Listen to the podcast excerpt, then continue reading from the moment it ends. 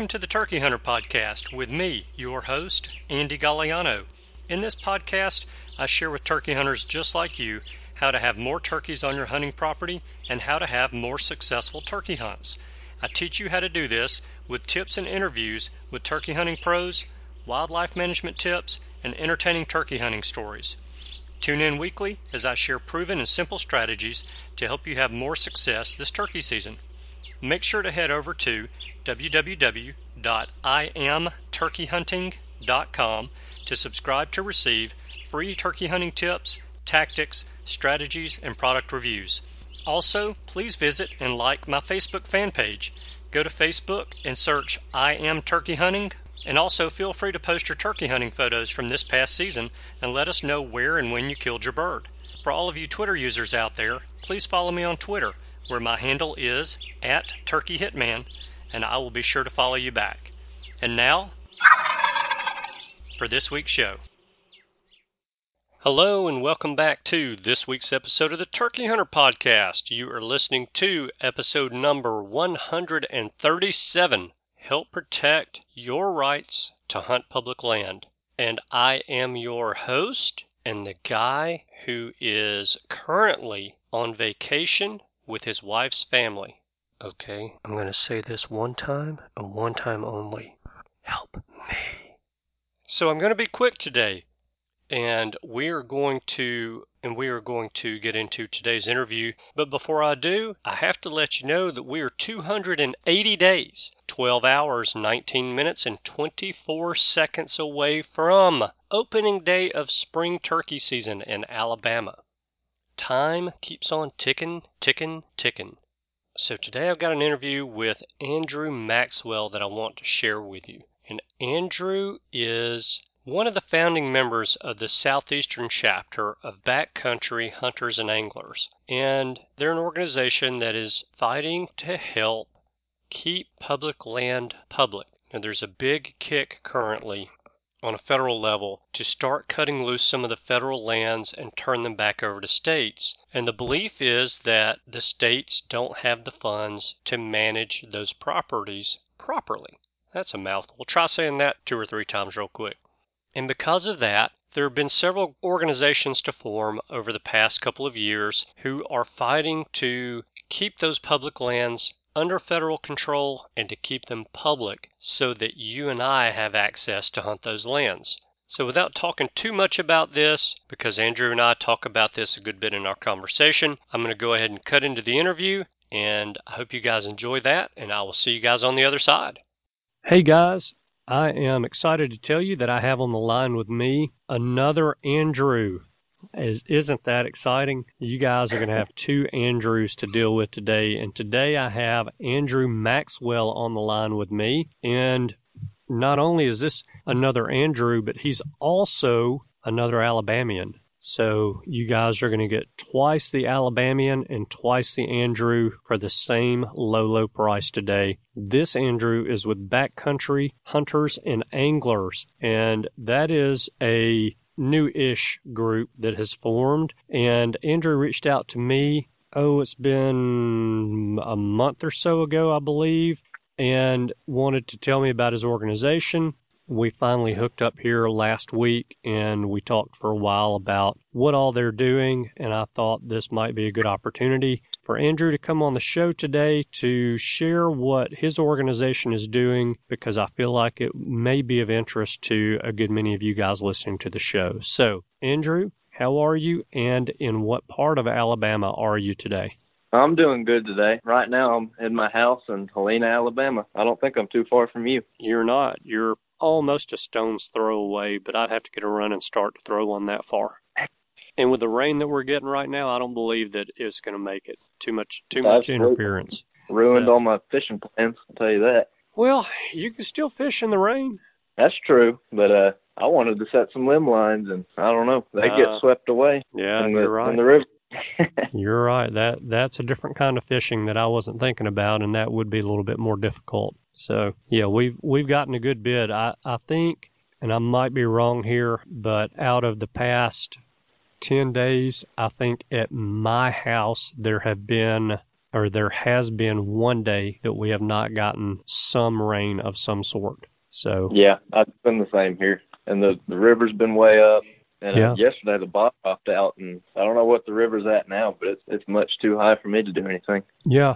Well, and so let's talk about what, well, one of the things that you and I like to do, and that uh, other than fishing, and that's turkey hunting. So when we were talking earlier this week, I told you I was pretty worried or concerned about what kind of a hatch we may have here in Alabama given the amount of rain that we've gotten in the month of May. And you gave me some pretty encouraging news. You gave me an update of, of what you've experienced in the woods. So share that with everybody.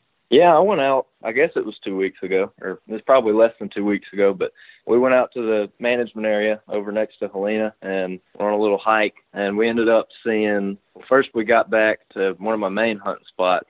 Jumped two hens, and I I think I told you they had five or six poults each with them. Yeah. They all hopped flew up in the trees. All the poults did, which surprised me. That there's probably ten of them, ten or eleven. And then on the way out, we bumped another hen, and she had like seven or eight poults with her, and they all flew up in a tree. So saw a whole bunch of turkeys that day. That was encouraging. Absolutely.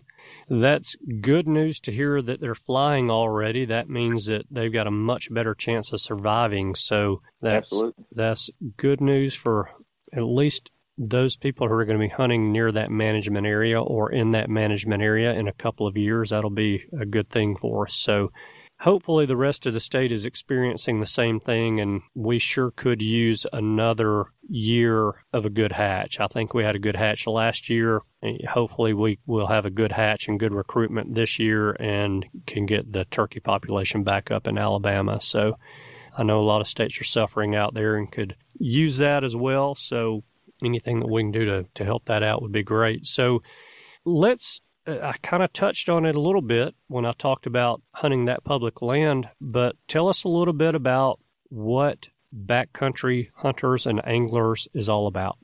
Well, the organization was started back in 2004 around a campfire in Oregon. It's basically started as a group of people who wanted to conserve public lands and clean waters around the western states because yeah, out there the name backcountry comes from out there because they really do have backcountry, you know, uh, wilderness areas like Cloud Peak Wilderness in Wyoming or Frank Church Wilderness in Idaho. And so that organization's been kind of growing and growing with their stuff. They they do a lot of boots on the ground conservation. Like they want to one of their main things is preventing illegal ATV use in protected areas, uh, fighting against the state transfer of public lands, stream access. They're fighting for better stream access in some states. Like for for instance, actually Wyoming this year. I'm actually going to Wyoming this fall on a hunt, and we've been trying to figure out their stream access laws. And it turns out that in Wyoming, you can't touch the stream bed if it's on private land. You can't drop anchor. You can't wade it. You can't stop there. You can't touch it with a boat paddle or anything, or you're trespassing. Wow. So that's something that, that's like one of the issues they work on. As kind of an example. I think Arizona and New Mexico have some pretty bad laws too.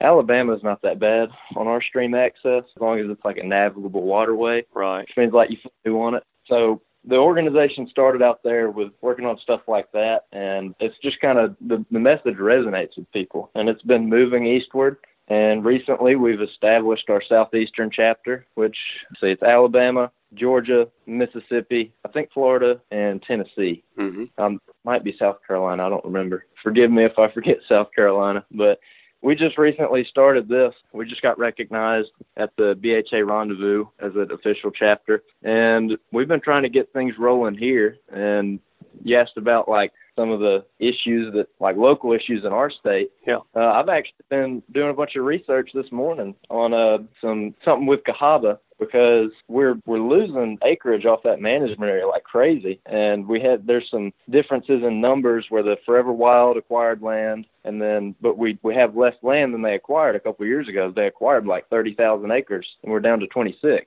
So I've been looking into that all morning, and turns out we're down to 26,000 acres on Cahaba Management Area. This year, they're removing a 4,000 acre parcel near Brantleyville. Those, Mm. those are some. I told you the other day. Those are some good turkey woods in there too. losing several parks off uh, County Road 13 off of that management area, and Molpus Timberlands and Valley Creek Timber are two of the companies that own a lot of that land, and they've got a combined, I think, 5,000 acres for sale. They got a, a 1,000 acre parcel for sale next to the refuge, and so this is all just kind of coming to light. We're trying to figure out solutions for it, and uh, we're losing some stream access here, like for the Cahaba River. There's several boat launches that have actually been shut down recently. So that's yeah. kind of limiting people's access to the river. And that's kind of a basic overview of our, our local problems that we're trying to fight here in Alabama. And I'm, they, they're doing the same things in Georgia and Mississippi and the other state, Tennessee, that are in the southeastern chapter. But we're kind of just getting our feet on the ground. Yeah, yeah. So you know, you and I had this conversation when we first talked, and I, this is just me personally. So I don't, I don't want to I guess, think that I'm setting my or too set in my ways on this because I, I'm I'm actually I'll just get down to it here. I'm really torn about public land and the government controlling so much of our forest land, timber land, prairie land, everything else. Is so the reason I'm torn about it is because there are not there are not many things that I have found that the government can do better than individuals can do or a group of individuals. Now, I've got to give them some credit in that with the right leadership, you know, we've got the best military in the world. They do a great job of protecting us. Oh yeah. Owning land, I don't think is something that the federal government should really be involved in. However, here's where I'm torn. I'm torn in that you take some of these larger tracts of land out west, and we're talking a million plus acres, and if those were available for sale to industry or individuals, uh, there are very few people in this world that could afford to buy that property and keep it as one tract. And at that point in time, if they did acquire that property, I just don't think there's going to be an opportunity for access to those lands by individuals. Absolutely. So, yeah. you know, we're, we're, we would, we would be cutting back those opportunities for us average hunters and fishers, hunters and fishermen to be able to get onto those properties to, to do the things that we enjoy doing, like hunting and fishing or camping or what, hiking, whatever it happens to be. So you know, I'm I'm one of those who's torn about that. I I just feel like government doesn't do as good a job managing those properties as they could, but they still are one of the few entities around that have pockets deep enough to manage it as well as it could be managed. And then, in addition to that, be able to offer us access to get onto that property to, to do what we want to do or what we enjoy doing. So, you know, that's one of those things when it comes to public land and public land hunting that I'm kind of torn about. And I'm a person who actually does a fair amount of hunting on public land.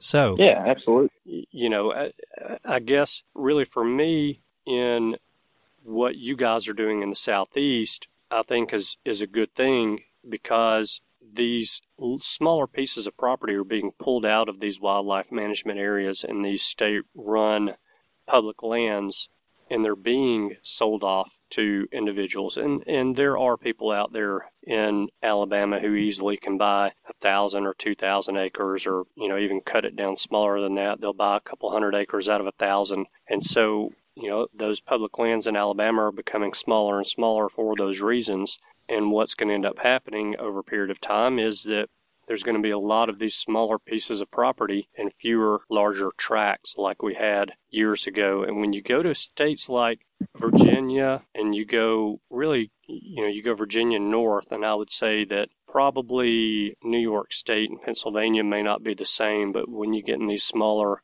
northern states, it is extremely unusual to hear of a 1,000 acre tract of land. Yeah, yeah. That, that one individual owns. And so you know, I, I, not that you can't kill a turkey on 40 acres because you certainly can, but it's, I think, a lot, I'm not going to say easier to kill one, but there are more opportunities to kill a turkey on a thousand acre contiguous piece of property than there is a 40 acre contiguous piece of property. So, yeah, you know, absolutely. That that's me. That's my personal opinion on it. That's where where I kind of stand. But I I feel like you know for what you guys are trying to do, you know, I feel like it's a good thing. And especially out west where there's so much talk of taking these large tracts of federal land and turning them back over to the states. And a lot of these states just don't have the money to operate what it takes to operate those larger tracts of land and to manage them the way that they need to be managed. That's absolutely correct. That that's the big problem with it is the state will get stuck with the bill for fighting fires, managing the roads, and a lot of states.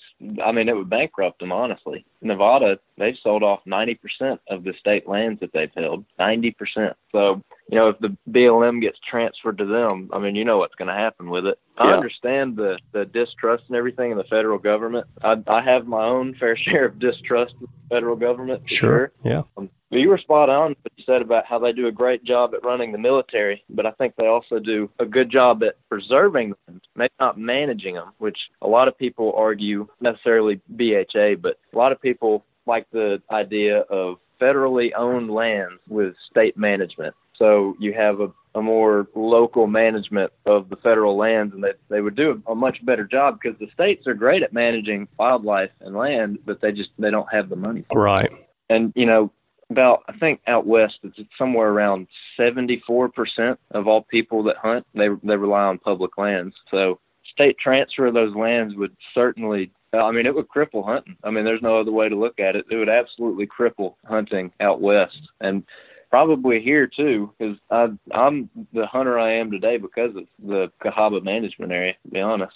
Yeah. Um, a lot of the state lands as well. Uh, I think Colorado state lands you cannot hunt on them, so that that's immediate loss of hunting rights before they even sold it off. Uh, Wyoming state lands you can't camp on it, and I don't think you can have a campfire either. So whereas on BLM, the federal land, you can camp, you can target shoot, you can hunt, you can do whatever. But not a lot of states, their state lands don't even allow you to hunt or recreate. I forgot what state it was, but one of them, you can't even walk your dog on state lands. You get hit with a trespassing fine. Uh, Randy Newberg has a series on YouTube. It's, it's 16 videos of state transfer examples, problems with it, and just the history, like what's happened when they transfer state lands to, or transfer federal lands to the states. And some of the examples are just horrible. I mean, like Nevada selling off 90%. Uh, Elliott State Forest in Oregon is like 86,000 acres, I think. That was all going to be chopped up and sold off in a bunch of different parcels, but I think that they got that stopped. I'm not totally sure, but I think that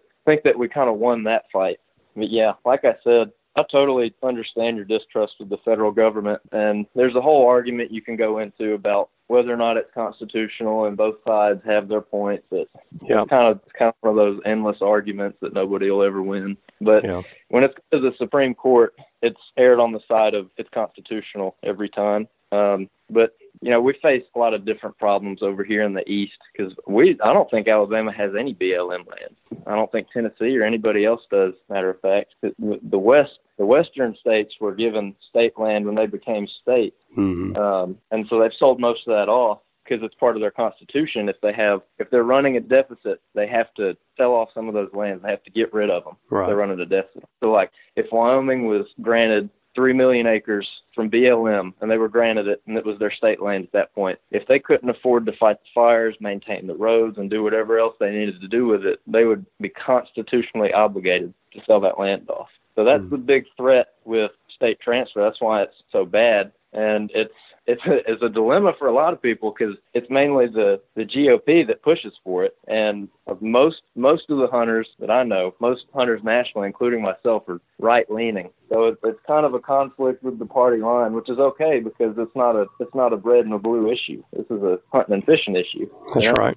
Once you politicize it, uh, you lose all all your you lose your merit for your argument. You don't have an argument anymore. It becomes just like one of these other stalemates in Congress that won't ever have anything done with it because they they're against it because they're red and they're against it because they're blue or whatever, and nothing ever gets done because it's just a party thing. But if Yeah. you can get both sides of the aisle to agree on an issue, it it provides some uh, pretty extraordinary results. And they'll listen to you, the state representatives. Um, I'm sure you remember, like a month or two ago, they they had a bill in our state that would uh, basically require uh, Forever Wildlands to pay like a lost revenue tax, the property tax uh, Yeah. that they're not getting from the land that they own. and I think that the state representatives received like upwards of 9,000 phone calls. And so they ditched that one because we raised our voice and they heard us, you know? Yeah, yeah. So, so it just takes people getting vocal, really.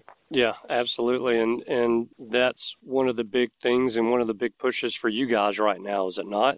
You're you're absolutely. trying to, to grow membership and and doing that by having more members in the group, your voices or collective voice are more easily heard by those in office. So tell us That's exactly right. Tell us a little bit about what you guys are doing to try to grow at this point? Now you're you're starting a southeast chapter, so we know that that's trying to grow that is much different than trying to grow on the national level. But tell us a little bit about both if you if you have time. Yeah, absolutely. I got time. Um, well, locally, we're just trying to like spread the word about our organization. Like I, I work at a sporting goods store in, in Birmingham. You, I've ran into you there before. Yeah. And I have a, a stack of backcountry journals, which is the Backcountry Hunters and Anglers magazine that you get when you join the group. And so whenever the opportunity arises at work, I'll talk to somebody about it and I'll hand them one of those magazines. And it's amazing how receptive people are. Because coming into it, I, I didn't really I didn't think that we wouldn't go anywhere, but I just didn't think that people would be so excited about the group. Pretty much everybody I talked to, or really everybody I've talked to about it, has been excited. They wanted to know more about it. I've had several people message me on Facebook when I mention it in the comment section. I had like five people right off the bat message me about it, mm-hmm. and they all say the same thing. They're like, "Man, anything to protect my hunting and fishing." I'm like, "Absolutely, that's absolutely yeah. right." So to grow here, it's just really so far been word of mouth, but we're also trying to plan some events uh, that'll get our name out and raise some money. They're they're about to do one in Columbus, Georgia, on uh, I think the ninth, but that's this Friday. It's what's called a pint night, and basically we go to a restaurant or a brewery or something, and we have this event where things like the the drinks and everything are discounted. Some of the proceeds will go to the group, I believe. They'll do a gear swap where people come and sell gear real cheap to raise money for the group. Mm-hmm. I think I think somebody's bringing like some really nice paintings or something. I think I saw that on the on the message board, but there's going to be some nice paintings there. So it's just kind of like a fun event that people can come to to get to know more about the group, help raise a little money, and meet. I mean, the most hunting and fishing people you ever meet. I mean, there's a there's a lot of of hardcore hunters in the group. That's for sure. We all go public land. We usually got to walk a long ways. there's yeah. there's some people that that get down with it in the group. yeah. We also do things like wild game cook-offs. It's basically just what it sounds like. We all get together, cook wild game. Uh, mm-hmm. We're trying to plan something for the Birmingham area. We haven't really got anything started yet, but we're working on it. But I know that I think they did a, a pint night in Nashville a couple. I think it was back in February, and they got Randy Newberg to come to it. He's he's big on the Sportsman Channel, and that sounded like a lot of fun. But I couldn't go up to that because I was going to the NWTF convention the very next weekend. Yeah, couldn't couldn't make two trips sadly, but they're doing that in uh, Columbus, Georgia on Friday, and anybody can show up to it, and it, it'll be fun. So I hope that I hope that a lot of people show up. Unfortunately, I'm going to have to work, so I'm not going to be able to make it, but we'll do one in Birmingham pretty soon, and hopefully host some other events like that. Another thing we want want to do in the future is maybe get some like large garbage dumps and put them out on the WMA, like a big garbage can where people can throw stuff. Because mm-hmm. you know probably as good as I do that there's a lot of people that like to disrespect the land and they yeah. litter, and there's there's garbage piles like you would not believe in some places. So yeah. hopefully we get that done, and we'll have a big BHA logo on it, and hopefully that'll spread the word about us. The national organization's grown a lot through social media, especially in the, the last couple months.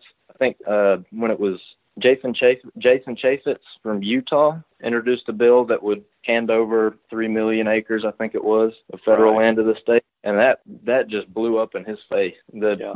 people went nuts on a on social media about it, so we probably got a good bit of exposure that way. Yeah, yeah, and But- yeah, that that's good. What what can we do if we're interested in joining, whether it's the southeastern chapter or uh, the national chapter? Where can we go to get more information on that and to join if we're interested in joining? You can go to backcountryhunters.com. That's the, the website to join the organization.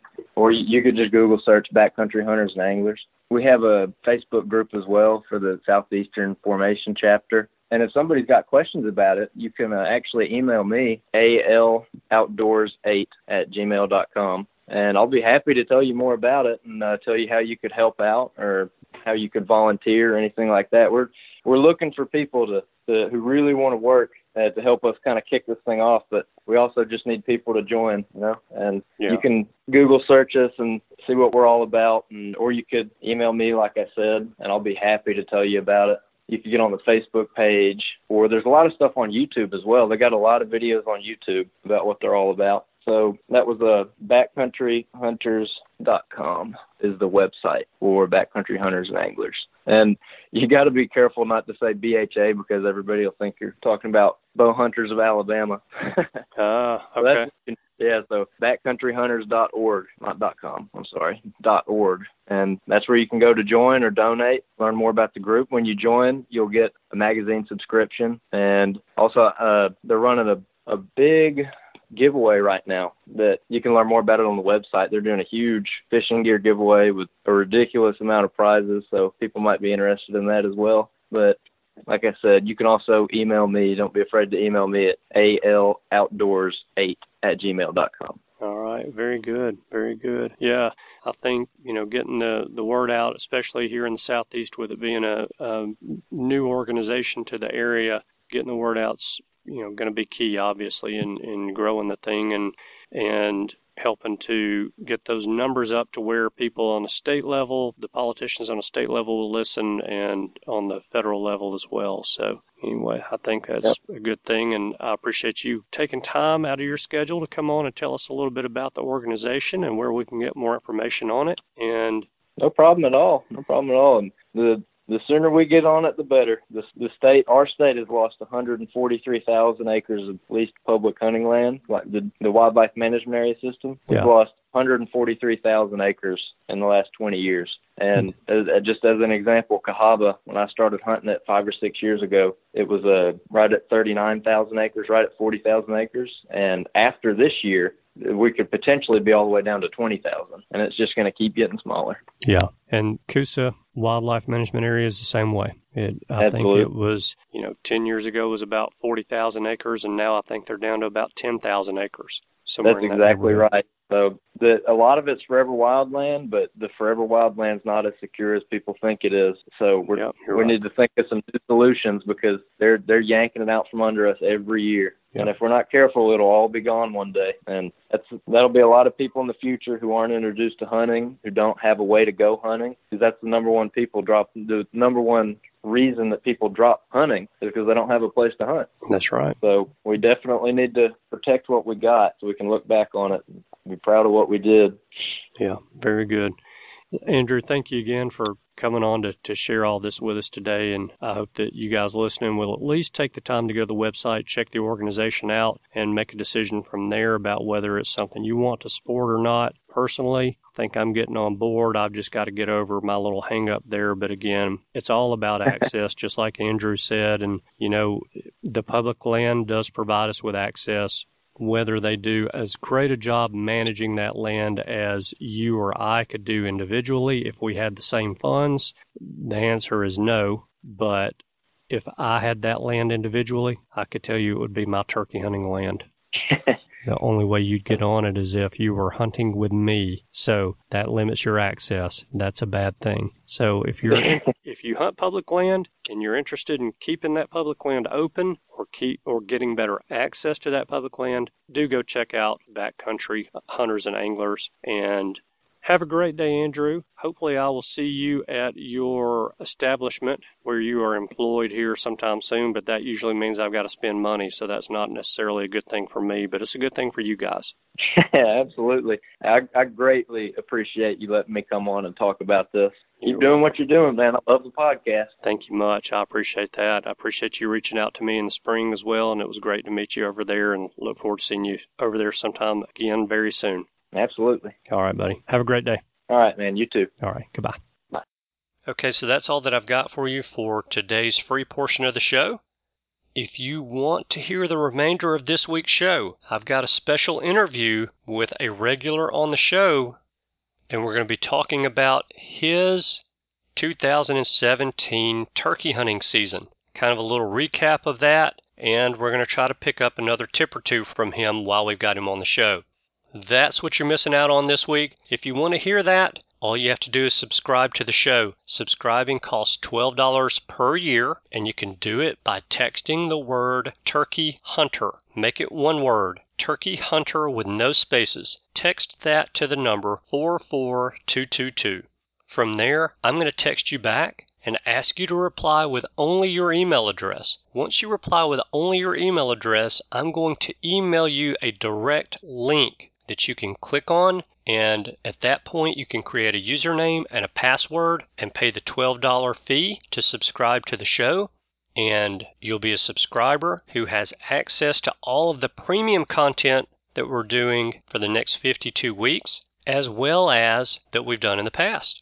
And you can access that content through the Podbean app on your mobile device. So, that's all that I've got for you guys this week, but I want to ask you a favor before I cut you loose. My favor this week is this. If you know of someone who hunts public land that you think will benefit from hearing today's episode and learning more about backcountry hunters and anglers, then I'm asking you to forward this episode to them. You can do that by either sharing the link to today's show through the share feature in your podcast player app or you can retweet the tweet that I sent out about today's episode, or you can forward today's post on Facebook. So that's it. That's all that I've got for you guys this week. Thank you guys so much for tuning in this week. I know that you have choices. I appreciate you spending your time with us. I hope you have a wonderful week, and I look forward to seeing you again next week. Goodbye. Thanks for tuning in.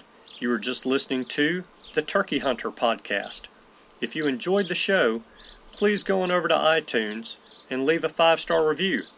And make sure to head over to www.iamturkeyhunting.com to subscribe for free turkey hunting tips, tactics, strategies, and product reviews to help you have a more successful turkey season.